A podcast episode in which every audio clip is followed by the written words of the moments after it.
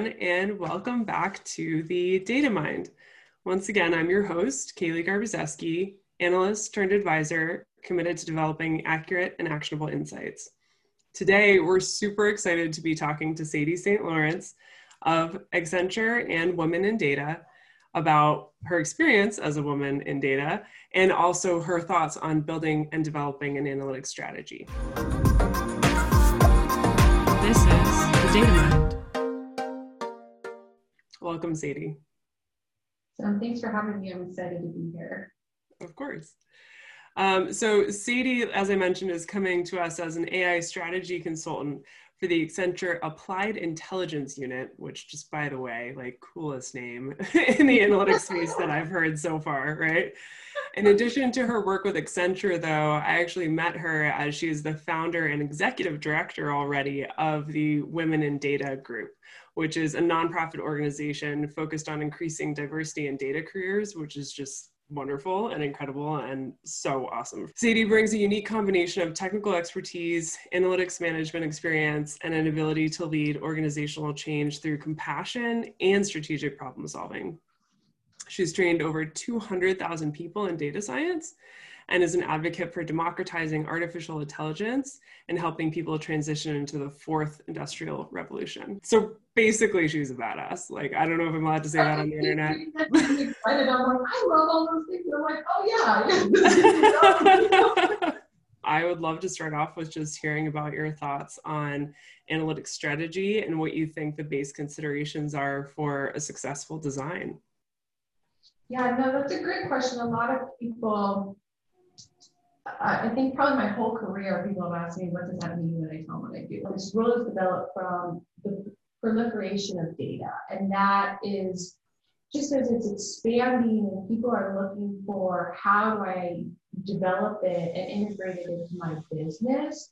Um, you know, we've had roles such as like data science develop and data engineering, right? But what we've often found is that without the right strategy, those people aren't fully able to do what they need to do. And then it doesn't integrate back into the business. So, really, my job is to come in and meet with business leaders and understand what are their business problems, what's their business strategy, and then how do I translate that into you know, a data science problem or an analytics initiative that can be handed off to the technical team um, to be able to develop. And so a lot of times I'm coming in when they've already tried to develop a product or develop some type of you know analytics insights and it's failed and then they realize oh we need a strategy how do you approach that first conversation you're coming in cold to an organization you don't really know where they're headed, like what they have as a baseline in terms of their analytics infrastructure. Like, where do you start um, and how do you approach it? Yeah, so probably before I go into the conversation, the first thing I'm going to look at is just how do they get money, right? And then how do they lose money? And I mean, at the heart of it, like you know, even I run a nonprofit, we still have to get money and spend money to stay alive. And so, like prior to going into the conversation, I want to know just the bare minimum, how does your business model work today? And then when I come into the organization, I really want to understand, you know, one, what is the culture of the organization? Um, so I can know like why they're seeing the results they're seeing today but then also where do they feel that their challenges are?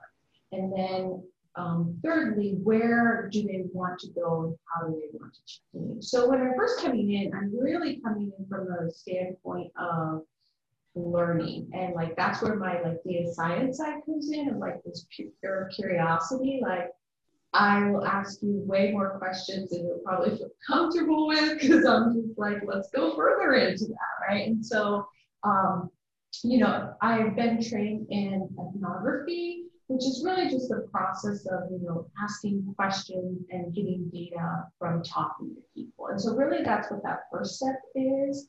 And it has to be at the executive level.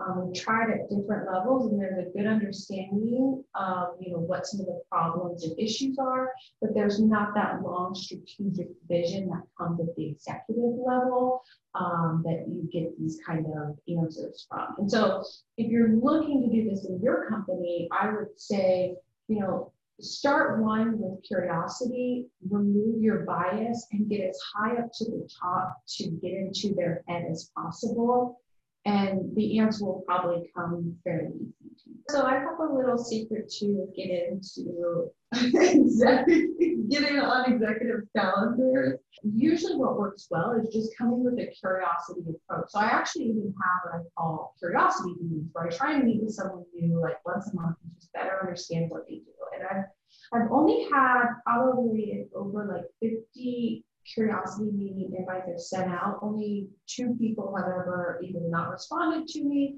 or just said they aren't available. And really what the curiosity meeting is about is saying like, hey, I'm curious about what you do, where you're thinking the future is going, you know, how you got to where you're getting. And I'd really love to just pick your brain and have a better understanding of it. And people love it because one, they love to talk about themselves. Um, they love to talk about their ideas. And when you're coming in with like your agenda down and your kind of your knives out, right? Like they're going to be more willing um, to have that and spend that time with you. So I think it really just comes down to like come in with an unbiased and curious approach, and most people will probably say yes. Okay, cool. So you've gotten in, you've started to do the interview and discovery process. You know, you're thinking about, okay, what's what's getting these people up every day? Like what's actually bothering them? Um, what do they feel like they don't know? What do they feel like they do know but they can't really prove? Um, you know, so what and where do you go from there? Well, one, I first say don't try and solve everything with data, right? Like there's sometimes I hear there are problems and I'm like, yeah, you're not at a point where you can start to utilize your data to fix this, or you're not at a point where you have other things that you need to do before you can turn your data into a revenue stream. And so I think first, again, removing your bias so that when you're coming in, like sometimes I'll recommend them to go talk to other people or you know another agencies who can better fit their problems. I think that speaks a lot of volume. Um, but then from there, once you understand it, you need to expand your kind of sample size, right? So maybe you talk, you've spoken to a couple of executives, and now you need to bring in everybody together um, to really distill down what you're trying to solve for. And so I love to use design thinking. I think it's just such a great way to. I've always loved sticky notes, but just get people in a curious state and to, to play, and then it allows us to collaborate across the enterprise. So the best sessions are when you have people um, from the top of the organization and then a diverse skill set involved um, in the process. And you get just one, so many more great ideas, but you also get buy-in from the organization. So a lot of people talk about how hard it is for culture change in analytics. Um, but when people are creating it themselves and creating it with others, there isn't so much of a buy-in. They want to see their idea manifested. And so it really helps with being able to bring people along for that journey. The other thing that happens when you can get when you can break those uh, those barriers of, of the segregation of the levels and so forth is like all of a sudden something that you know may have existed for that executive when they were in that role 20 years ago they're going to get a new view of how that's operating today and maybe just that fact is going to open up some new ideas on both sides of the spectrum um, so i love i love that you know design sort of workshop type approach to to sort of get those juices flowing, get everyone thinking in the same way. A lot of times executives will be like, this was amazing. Like, I don't get an opportunity to talk to all of my staff and they want to, right? They want to hear and it gives them also an opportunity to actually work together, which I think is just really beautiful. Yeah. So one of the things that you mentioned before we got into like how you would dig further was that some problems right from the get-go you can identify like aren't going to be solvable with data and then there are others that are. Is there any sort of approach that you would take to differentiating the two?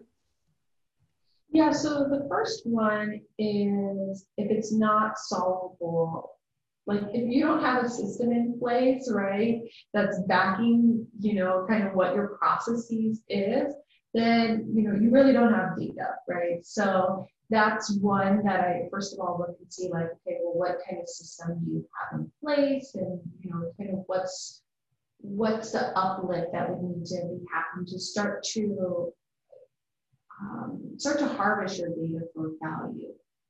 The second area is really where when you can use data is really when it comes down to you have some insights maybe about what's going on or you have some hypotheses. I love when people start with hypotheses.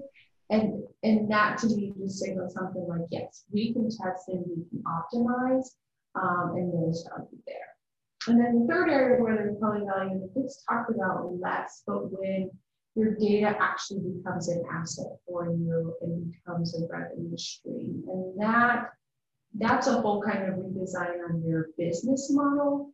Um, that's where it gets me really excited because um, that's really transitioning people from you know a brick and mortar store to really coming into the digital economy. So yeah, 100%. So, okay, so basically we started out by asking the executives, all right, like what, you know, where does the cookie crumble? What, what really, where are we going? What are the aims? And then from there, it's like, okay, well, which of these things can we actually address and, you know, through data and analytics? Because some of them either we don't have the infrastructure to stand that up on yet, or maybe it's just not even appropriate or worth the investment because as much as we're data and analytics advocates, I would argue that there are some times that that's you know the case. Um, and then we get everyone in a room, we workshop, we say like, okay, cool, like here's what you think, here's what you think, how do you think that we would look into this? What what aspect of that would you want to know more about, et cetera, et cetera. Now I've got a I've got like a list or like a bunch of post-it notes or like some version of that in the maybe in the digital world, right? Where do we go from there? So presumably we need to prioritize, right? Like facilitating that prioritization, uh, making those calls without making people upset. I mean, I feel like this is where your leading with compassion probably needs to shine quite a bit. Yeah, um, I would say on the prioritization, I always have people vote right away, right? Just to kind of read the room and see whether there's natural patterns of where people are falling towards. But especially when it comes to any type of analytics or data science project, it's really important to also prioritize with the availability um, the, of the data, the quality of the data, um, because those are going to factor into how much level of effort going to right? So we're trying to optimize between level of effort to do the initiative and then the outcome from it. So a lot of times in the session, we can prioritize based on what would be the highest impact and highest outcome. And then probably afterwards, we go and get that list to the data engineers and data scientists and say, okay, now you grade each of these on, you know, data quality, um, data availability, etc. And then we combine those two priorities. And I think that's what makes it a little bit unique about, you know, design thinking for analytics is you can never leave the data out. You can have fabulous ideas, but at the end of the day, we need to move quick and we need to see results. As with anything in our world these days, during our fourth technology industrial revolution here, right? Um, so I'd be remiss to not at this point in the conversation ask you a little bit about your experience through this process as a woman in data, right? I mean, mm-hmm. um, we, I think it, truly according to the data, the reality is that many of these rooms that we would be in when we're walking into executive team rooms or uh, senior leadership groups or boards would have been male dominant, right? Mm-hmm. Um, and then, notwithstanding the engineering teams that we'd be interfacing with within each organization, um, both on the data and analytics side and potentially on the system side, which you know data obviously needs to come through in terms of uh, collecting from that process. So, how how's your experience been? Tell us your thoughts.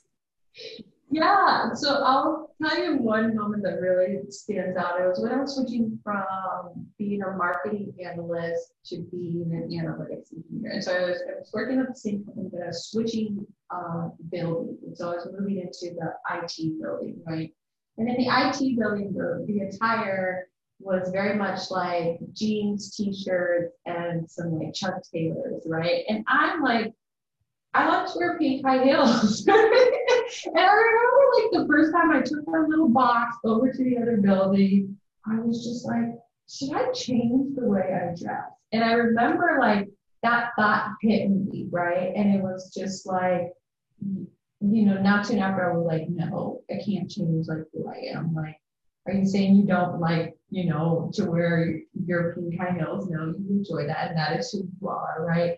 But it was that kind of so that conscious thought that it's this question, right? Like, I know I'm going to face an environment and I'm going to have to really know my values and know who I am so that I can proceed through this. And so what I found is my experience hasn't been anything drastic. Um, it's been what I would call, you know, smaller type of just microaggressions and living in an environment that you know isn't made for you. I had the pleasure with Women in Data of getting to work with Girl Scouts, and they have their own innovation um, center for women. And it went into it and like when the colors were different, there were soft things. Like I automatically just felt different. And until like I experienced that world, I realized that like, oh, I'm living in a world that isn't for me, right?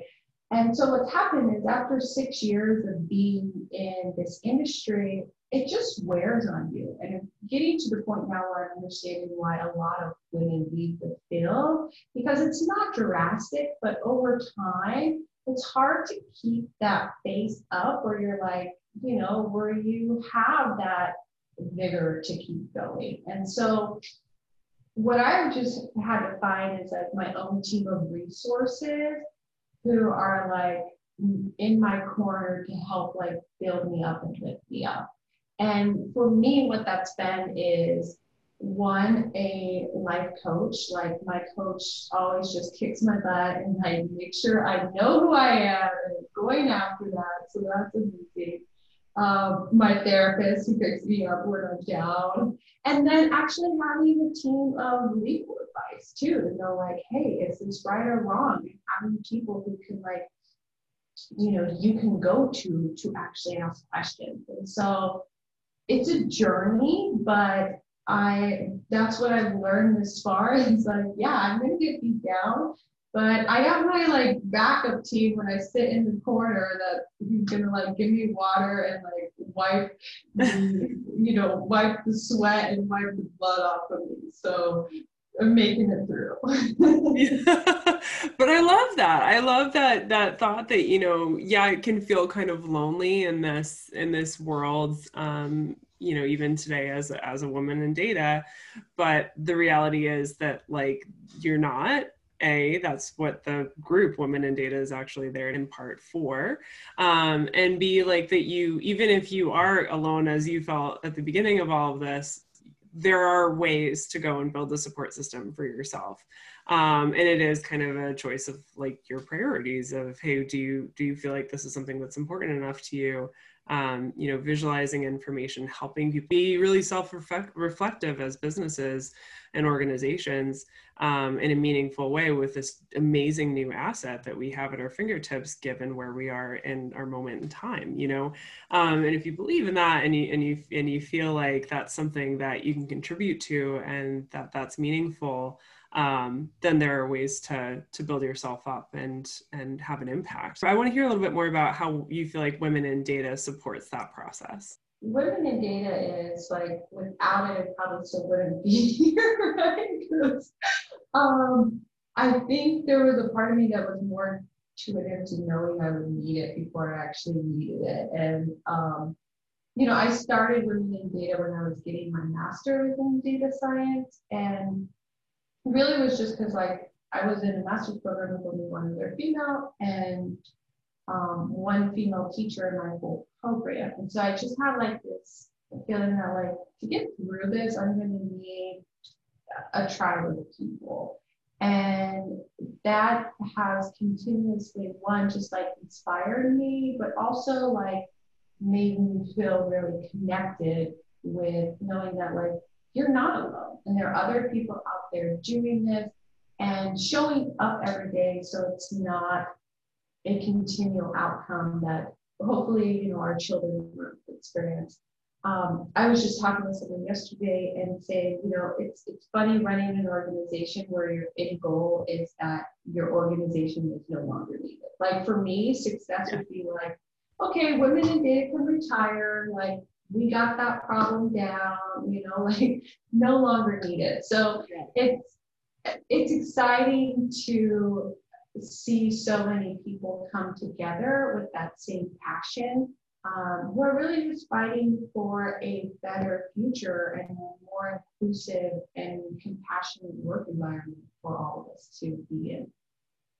Yeah, so I, and I I love that you added in the word inclusive, right? Because I think that, you know, the reality, I have to be honest, like my career, while my career has definitely been male dominated, like I don't I don't know if I was just too wasn't aware enough to realize any microaggressions, but like I I did have a solid number of years there where I, even though I was in completely male settings, it didn't feel overly. Um, it was okay. It was fine. Um, that being said, as I've progressed in my career and have had other moments that were different than that, um, and have started to encounter other women who you know either have have already jumped ship or are thinking about it um, because they're they're just not comfortable and they sometimes they can't even name it. Sometimes they don't even really know know exactly what it is. Um, i'm realizing the importance of of um, representation right? And and mm-hmm. representation at very senior levels just by virtue of the fact that they're so visible. And I think that one of the things that has come up with kind of the current climate that we're in is that there has been movement towards making more of those seats available for for you know for diversity.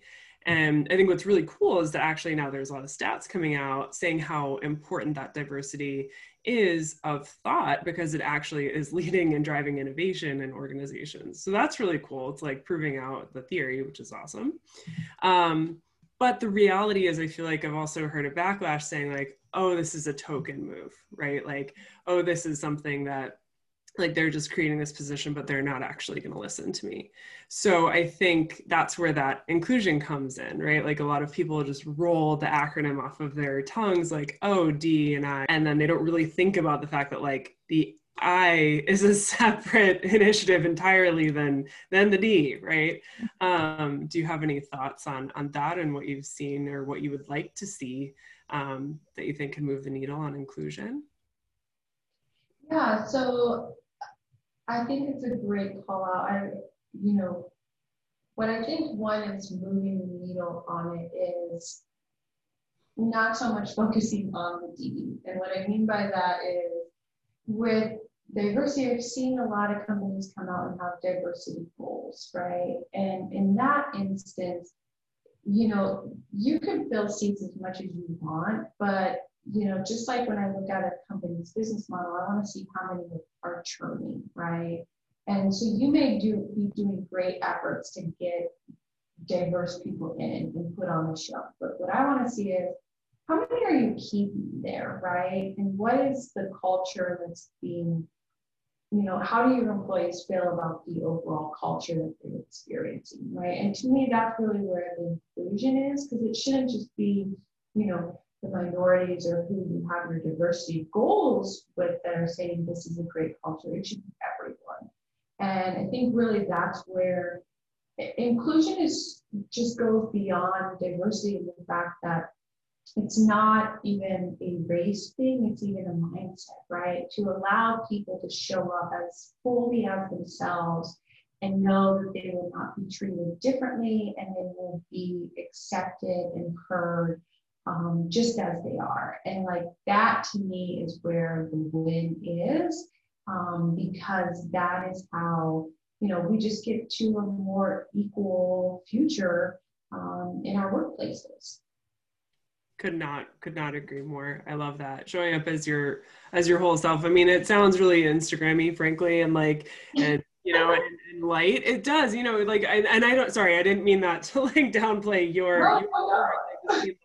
you know the authentic self has been um i don't know has has been branded in a certain way but the but but i think there's a lot to it where if people people feeling like they can speak up versus people feeling like they can't um, is ultimately, I think, the barrier to be broken. Um, not just for the sake of it, but because actually, like that, that would really help in a lot of areas. You know. Um, you know what I can say too about this is you're not just affecting your like you're just not affecting your minorities, you're affecting your overall culture, and there's a strong tie towards innovation. And what I see, if your company is having problems with innovation, um, you probably have a culture issue. And why that is, is because innovation comes from a place of creativity.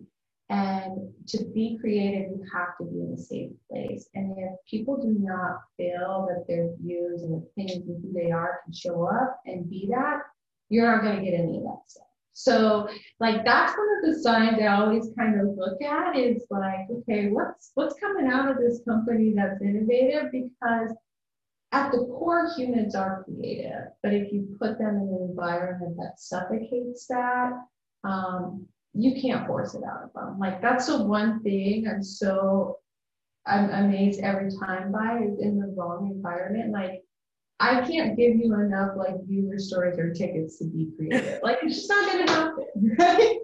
And so like I think we need to think about it just like a little bit more broadly sometimes. It's more than just you know, individuals and minorities. It's about your overall culture. Um, and it's going to affect your bottom line and it's going to affect whether you're in existence here in a couple of years or not. So I, I personally think that might be a good note to end on. Um, but I would love to know if there's anything else you'd like to to add. Um, no, I'm just excited to happy to be here and talk with everyone. Um, you know, if there are anybody who's interested in joining Women in Data, you can just, it's womenindata.org. Um, we have membership that actually offers people um, free coaching, uh, free resources. Um, so we're happy to offer that. And then I love to just stay connected with people. You know, you said an Instagram moment, and I thought that was so, I laughed because I was like, I love Instagram. So yeah, I actually do like a little tech talk every Tuesday. It, it sounds like TikTok, but it's not TikTok. It's tech talks on Tuesday. Yeah, so if you're interested in those, um, it'd be great to get connected. That sounds awesome. I didn't know about those, but I'm definitely going to tune in now to find out. Yeah. And I do just have to say one additional thing, which is that um, you know instagram jokes aside and you know we've talked a lot about no really we've talked a lot about creativity design thinking um, you know one of the things that i think both of us while we didn't get into the definition of data science and so forth but have focused on over the course of our varying careers is, is data visualization and mm-hmm. i i really do think um, no offense to anyone out there who's not visually oriented and in this space but i do think that it you know you you kind of you need some external um, influence and inspiration to kind of keep up that visual language um, which is so powerful you know and fun right? Like I, that's why i do it. I love it so much. So um so anyway so keep instagramming basically I'm glad you I'm glad the data mind approves. um, well, seriously, thank you so much, Sadie, for being here. I, I can't, you know, recommend strongly enough for you all to check out Women in Data. Um, again, that's womenindata.com or .org? .org. .org. Womenindata.org. Um, you know, the memberships, the membership options really are great. Um, it, you know, it had been a uh, meetup group that just took off all around the country. So there are chapters everywhere so you'll be able to connect with people no matter where you are in the country um, and maybe even internationally because we do have international audiences yeah so we actually just opened up internationally this year and we're in 11 different countries in 30 different cities now. So amazing. I just love that. So so yeah, please check it out if you're interested. It's it's an incredible resource and a great community. Um, and we're excited to stay in touch, Sadie. Yeah, thanks so much for having me.